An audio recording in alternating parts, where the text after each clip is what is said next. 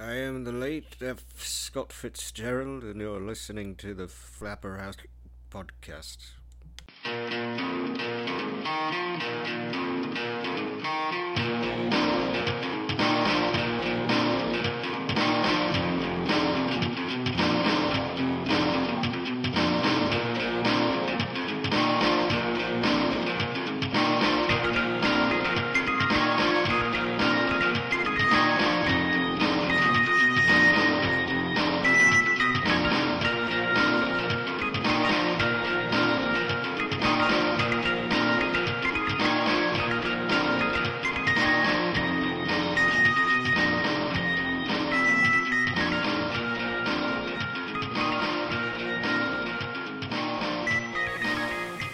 Welcome to Flapper House Podcast number one. The first of many, we hope, or at least several. I'm Joseph B. O'Brien. I'm the managing editor of Flapper House magazine and your host. You can just call me Joe. Most people do. The Flapper House podcast is brought to you by Factual Science magazine. America's most factually scientific magazine since 1728. Factual Science magazine has been with Flapper House from the beginning, our very first sponsor. Um, but I've also been a fan of theirs for even much longer than that. Um, Alibi Jones and I are both very interested in science, and very often at the Flapper House, we'll engage in heated debates about the accuracy of certain scientific claims, such as, for instance, whether or not urine can actually treat a jellyfish sting, those kinds of things. And every time we can't uh, agree on who's correct, we'll go right to factualsciencemagazine.com, and sometimes I'm the one who's correct, sometimes Alibi is correct, sometimes both of us are a little bit correct, and sometimes both of us are entirely wrong but we always find the answers we're looking for at factualsciencemagazine.com. And we also uh, find some interesting questions. For instance, in their latest issue of Factual Science magazine, uh, they ask Can e cigs cure the Zika virus? Do Super Bowl commercials exacerbate seasonal affective disorder? And how might listening to podcasts enhance your pheromones? Check out the latest issue of Factual Science magazine to find the answers to those questions and many others. And uh, educate yourself a little with some factual science. And now, because it is our first episode, before we go any further, I thought I might offer a brief invocation to our idol of worship, the glorious flapper.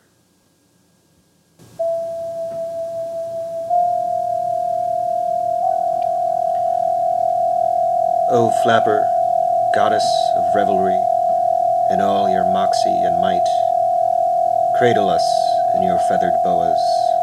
Let us perch atop your strapping shoulders as you beat your leathery wings and glide us over the gate of dream. Holy flapper, King of Gnosis, in all your wisdom and chaos, bless us with the power to unlock all eyes and hearts wherever poison and darkness thrive. And may good fortune fall upon true flappers all. Amen and Hare Krishna. So I'm very excited for the guests we have on our very first podcast, Flapper House Podcast number one.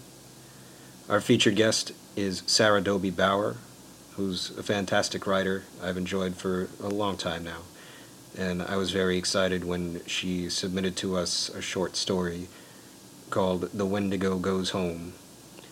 And uh, she sent that to us this past summer, uh, August sometime, and it was if I remember correctly, the, the very first uh, short story we accepted for our current issue, Flapper House number 8, our winter 2016 issue.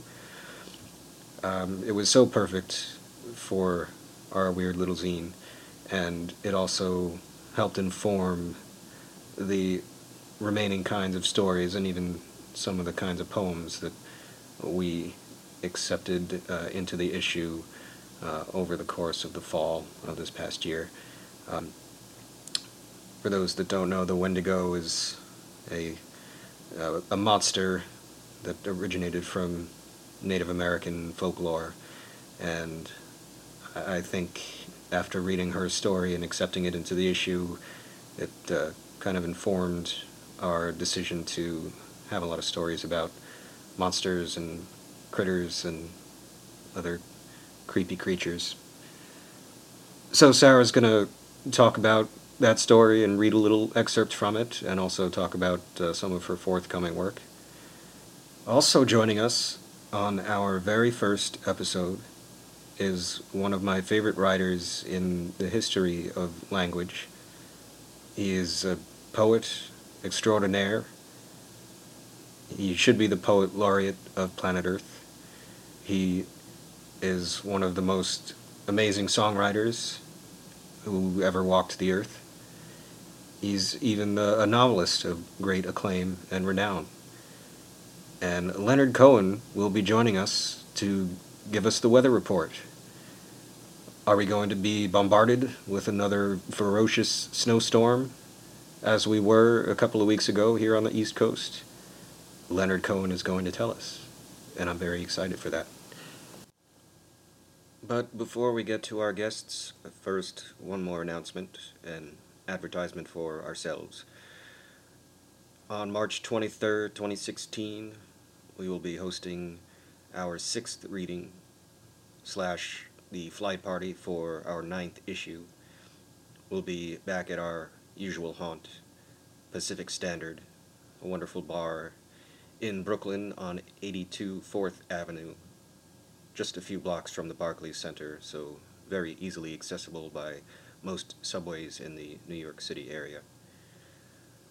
Our reading will feature uh, Flapper House number 9 contributors such as Emily Lindstrom, Stephen Langlois, William Lessard, and Dr. M. Leona Godin. We'll also have a reading from our fiction editor, T. Mazzara. He'll be reading from his novel in progress, which he is uh, workshopping with a very famous author and our featured reader will be our old friend and previous Flapper House contributor, Anthony Michael Morena. He'll be reading from his forthcoming novel, uh, The Voyager Record, which I'm very excited to read. It's coming out from Rose Metal Press in May of this year, and he'll be reading from that. Again, that's Flapper House reading number six slash issue number nine, Flight Party at Brooklyn's Pacific Standard, 82 4th Avenue. It'll be from 7 to 9 p.m. on Wednesday, March 23rd, 2016. And now, let's speak with Sarah Dobie Bauer.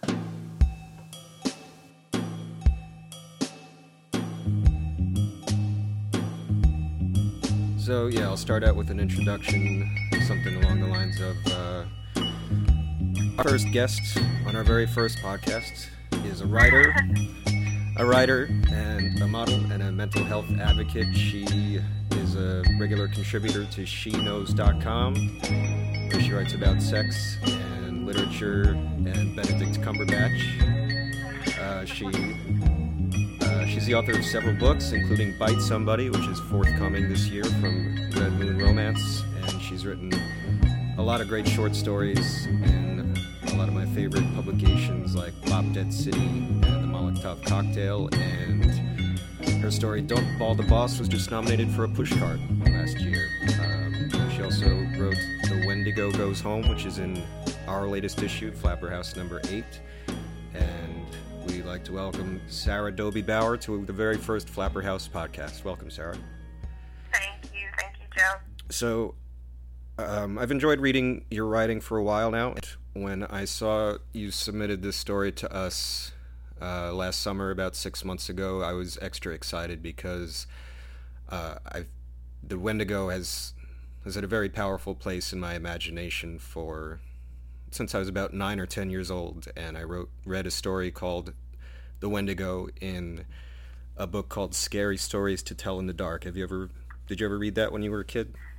I have all of those books. I Yes. still have the original copies from my childhood on my bookshelf now. I I do too. I I love those. So as soon as I saw the Wendigo in the title, I was very excited, and also, of course, as I told you, the movie Ravenous, um, yes. w- one of my favorites. Um, Oh yeah, that's a classic. so I was I was not disappointed. I I thought you you took the story of the Wendigo and you know uh, made it your own, and it has a, a great little twist at the end that I obviously won't spoil right now. But um, um, and you also you blogged recently about um, the inspiration for the story, how uh, the main character Cleve was inspired by some charis- charismatic monsters uh, that you like, like Hannibal Lecter. Do you want to tell us some more about that? Yeah, um, I've always liked, I've always liked good guy villains or the charming villain. I guess I think it started with the Anne Rice Interview with the Vampire series, and um, you know the first book is narrated by Louis, who's kind of a, uh, he's kind of a whiny, wussy guy, and then there's the vampire Lestat, who's this very, very bad person, but you really like him and you're kind of drawn to him. And then the second book in the series is all about Lestat. And I think um, it's those charming villains, those are the ones that stick with you the most, especially with Hannibal Lecter is another good example. Um, and I've always been fascinated by that. Like, I don't like, I, heroes are great, but they're never my favorite character in a movie. My favorite character in a movie is always the villain. You know, you look at Heath Ledger's Joker, you look at characters like that. Um, those are your those are the characters that stick with you. Um, definitely, you know, true to the story, true different stories, and and I've always liked horror movies in general, so I just love the bad guy. But I think with the Wendigo goes home, you know, not only was it inspired by this charismatic villain in Cleve, but it's inspired by the question: if you could choose the way you die, would you? Um, if if you know you're to die, let it happen, or would you choose the way you want to go? And that's always been an interesting question for me too. So that inspired the story as well. Um, especially the idea of if you know you have a fatal illness, are you going to let the hospital bed take you, or are you going to let Cleve take you? Yeah, it's, it's definitely an interesting question. I I don't know if uh, I if I had the choice, as much as I wouldn't want my family to, to watch me die slowly of a terminal illness, I don't know if I'd have the the guts, no pun intended, to, to have myself ripped apart by by a Wendigo. Um, yeah, yeah, true. But Cleve is very charming, so you never know. Maybe he talked you into it. No, it's true. I I I've read the story a bunch of times, of course, and every time I read, it, I find myself kind of getting drawn into the way he justifies his his vile acts. He's he's very charming, and Oh yes, he's a very, very charming cannibal, very much so. so do you want to maybe treat us to a little excerpt of the story? Sure, gladly. Um, I'll just read an excerpt from the beginning. Um, this is an excerpt from The Wendigo Goes Home by me, Sarah Dobie Bauer. Cleve Tack prided himself on eating only people who were about to die. Over his 150 years of cannibalism, he'd evolved not only his senses, but his morality. While traveling through northern Ohio, he smelled death on a large young woman with blonde hair and expensive shoes. The scent was subtle. She wasn't the one dying, but someone close to her. Cleve approached and made conversation at the local coffee shop. She was happy to oblige, Cleve looking so tall and handsome in his best brown suit. Her name was Bree Shepard, the manager of a high-end clothing store in Cleveland, single but looking. She liked to talk about herself. Her mother was going through some sort of aging crisis, embracing hot yoga and spin at her local gym. Her dad was a retired lawyer who now spent most reading murder mysteries and pretending he would one day write one. Bree talked most about her little brother, poor Blake, the hopeless homosexual, perpetually single despite his good looks and pleasant, albeit quiet demeanor. She said he studied science at the nearby university. Cleve was careful to say very little about himself, other than that he was new in town. He was always new in town. After a refill, Bree invited him for a summer bonfire at her parents' house. So their extended family and friends, and oh, won't it be so nice to meet new people in your new city? When they parted, she waved and carried the smell of death down the sidewalk. In her absence, the air smelled of coffee grounds and oil from nearby leaking cars. The sick person could be anyone, really, but Cleve suspected he would meet that person if he stuck close to the cheerful Bree Shepherd. Perhaps at the bonfire, filled, she said, with so many family and friends. It had been weeks since his last feast, and that nothing satisfactory. Just an old woman house that smelled of dishwasher soap and band-aids. He preferred younger meat. In the early 1900s, there were also diseases that sprung up and took people by the dozen. Such a holiday then. But such feasts were rare nowadays with advances in medicine and preventative treatment. Still, there was hope for the bonfire, hope for a good hot meal. The Shepherd House was less house, more estate. Two stories with a wraparound white front porch, navy blue siding, and a modernized tin roof that reflected the blue sky at sunset. Bree introduced Cleve around to the dozens of guests, all shapes and ages. The house smelled of roasting meat, but still, beneath the body odor and fruit-forward wine, there wafted the scent of death. Cleve wandered, corner to corner with his glass of wine, sniffing. In that chair, an echo of decay. Just by the window, a shadow of illness. On the back door, a reeking handprint. He recognized the scent. Cancer. Cleve placed his own enormous hand on the back door, took a deep breath. Ah, illness. The delicious smell of a foreshadowed feast. Smells good, doesn't it? Bree touched his shoulder. Dad's roasting a pig out back. I'll show you. Now that he'd caught the scent, refused to let go. He followed the girl outside and nodded with disinterest at the dead-eyed pig on the spit. Bits of marinade dripped from its flesh and hissed in the fire below. A group of people crowded around a large fire pit in the midst of towering oak. Leaves turned black by falling night. Cleve stepped to the edge of the fire where the younger people stood gathered. The scent was stronger there. Cleve's mouth watered. He saw the one young man in a sweater. Despite the summer heat, the raging fire, he looked cold. His thin shoulders hunched forward, but he took a gulp of beer and wiped his mouth with the back of his hand. He smiled when addressed. He smiled and pretended, but he knew. The young man in the sweater knew he was dying, but it was clear no one else did. No one looked at him with pity, didn't make a point to talk to the dying man, nor did they avoid him. His illness was his secret, his and Cleve's. The young man in the sweater looked up when he felt Cleve looking. He blinked twice, huge light eyes with a dot reflected fire in the center. The man bit his bottom lip and smiled at Cleve, but stopped abruptly and headed for a black farmhouse in the back corner of the yard. Cleve followed. And the rest of it is in the winter edition of Flapper House number eight. Yes, thank you, Sarah. So, Flapper House number eight, it's on Amazon. Find it there so you can read the rest of The Wendigo Goes Home. um, and so, before we go, let's talk about um, your future and Bite Somebody, which is your book that's coming out this year. Um, it is. Um, Bite Somebody's coming out. We don't have a release date yet, but it's coming out probably this summer. Um, what I like to say about Bite Somebody, it's, you know, it's about a vampire, but it's kind of a vampire parody. Um, the tagline is immortality is just living longer with more embarrassment.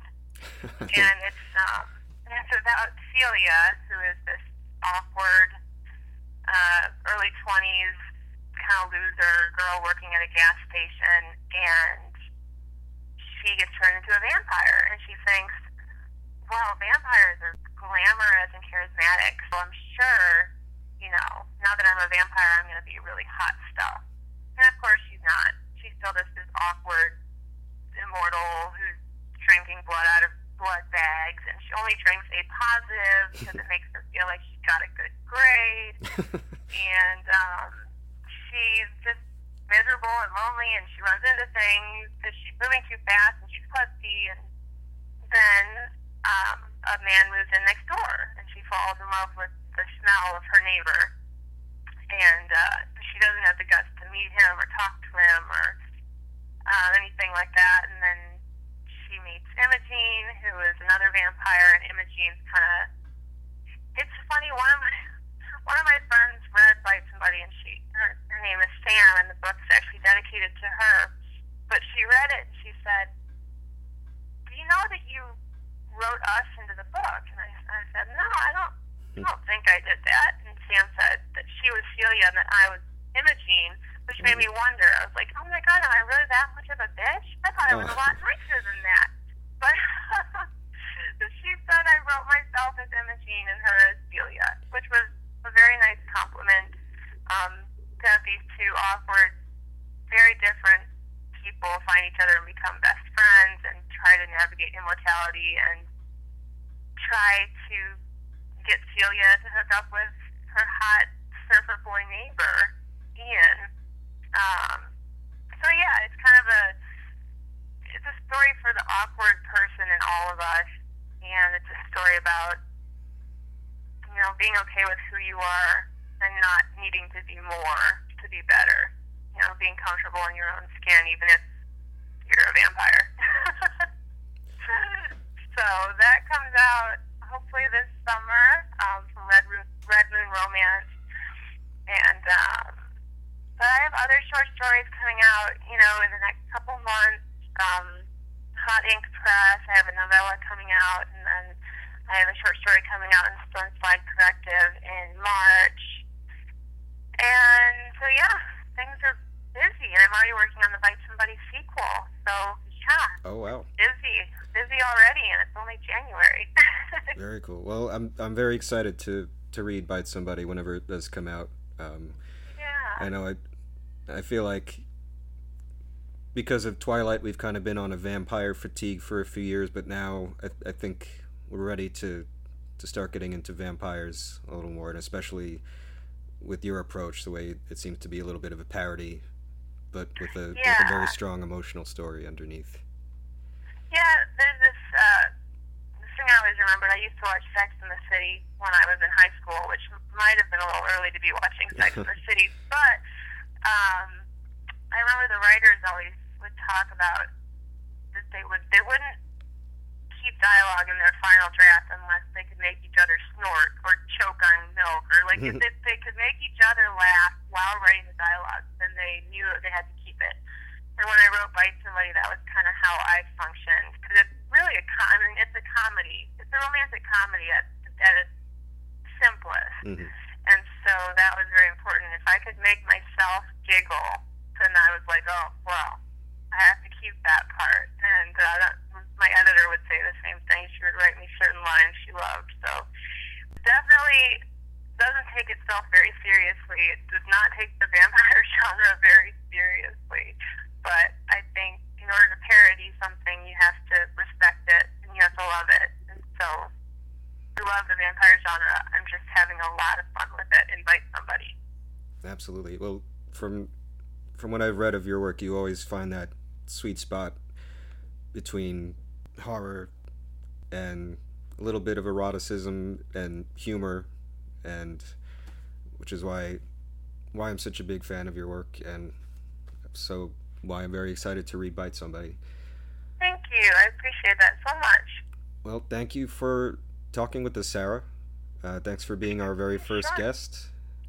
Of course. And um, if anyone wants to find out more about my work, my website is sarahdobiebauer.com, and I'm on Twitter and Facebook, and just look me up and connect, and we can talk about Wendigos and bad horror movies and, comedy and anything else. Sarah Dobie Bauer, everybody. Isn't she just all kinds of delightful? And now we'd like to present a reading from Jonathan Swift's Gulliver's Travels, Part B, Chapter 2. I observed here and there many in the habits of servants, with a blown bladder fastened like a flail to the end of a short stick, which they carried in their hands. In each bladder was a small quantity of dried peas or little pebbles, as I was afterwards informed. With these bladders they now and then flapped the mouths and ears of those who stood near them, of which practice I could not then conceive the meaning. It seems the minds of these people are so taken up with intense speculations that they neither can speak nor attend to the discourses of others without being roused by some external taction upon the organs of speech and hearing. For which reason those persons who are able to afford it always keep a flapper in their family, as one of their domestics, nor ever walk abroad or make visits without him. And the business of this officer is, when two or more persons are in company, gently to strike with his bladder the mouth of him who is to speak, and the right ear of him or them to whom the speaker addresseth himself. This flapper is likewise employed diligently to attend his master in his walks, and upon occasion to give him a soft flap on his eyes, because he is always so wrapped up in cogitation that he is in manifest danger of falling down every precipice, and bouncing his head against every post, and in the streets of jostling others or being jostled himself into the kennel. And now, friends, here is the legendary Leonard Cohen with the weather.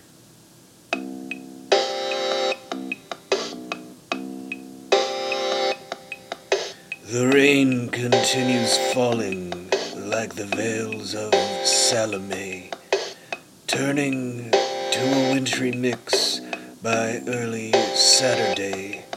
There's a high of 44 and a low of 23.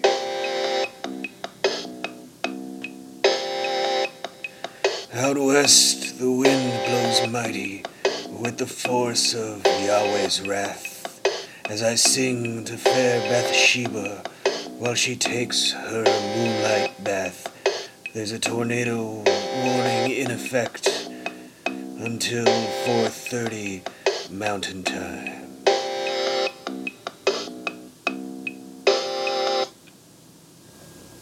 Thank you, Leonard. Well, folks, you heard the man. Make sure you bundle up and batten down those hatches. Well, that's about all the time we have for this first episode of the Flapper House podcast. We're sorry we have to mosey off into the sunset so soon, but we promise we'll offer you much longer episodes in the future. Hopefully, we'll have another one for you within the next few weeks. We'd like to thank our guests, Sarah Dobie Bauer and Luke Cohen. The music you've heard in this episode is by The Cracked Shadows. The opening song was called Black Arrow.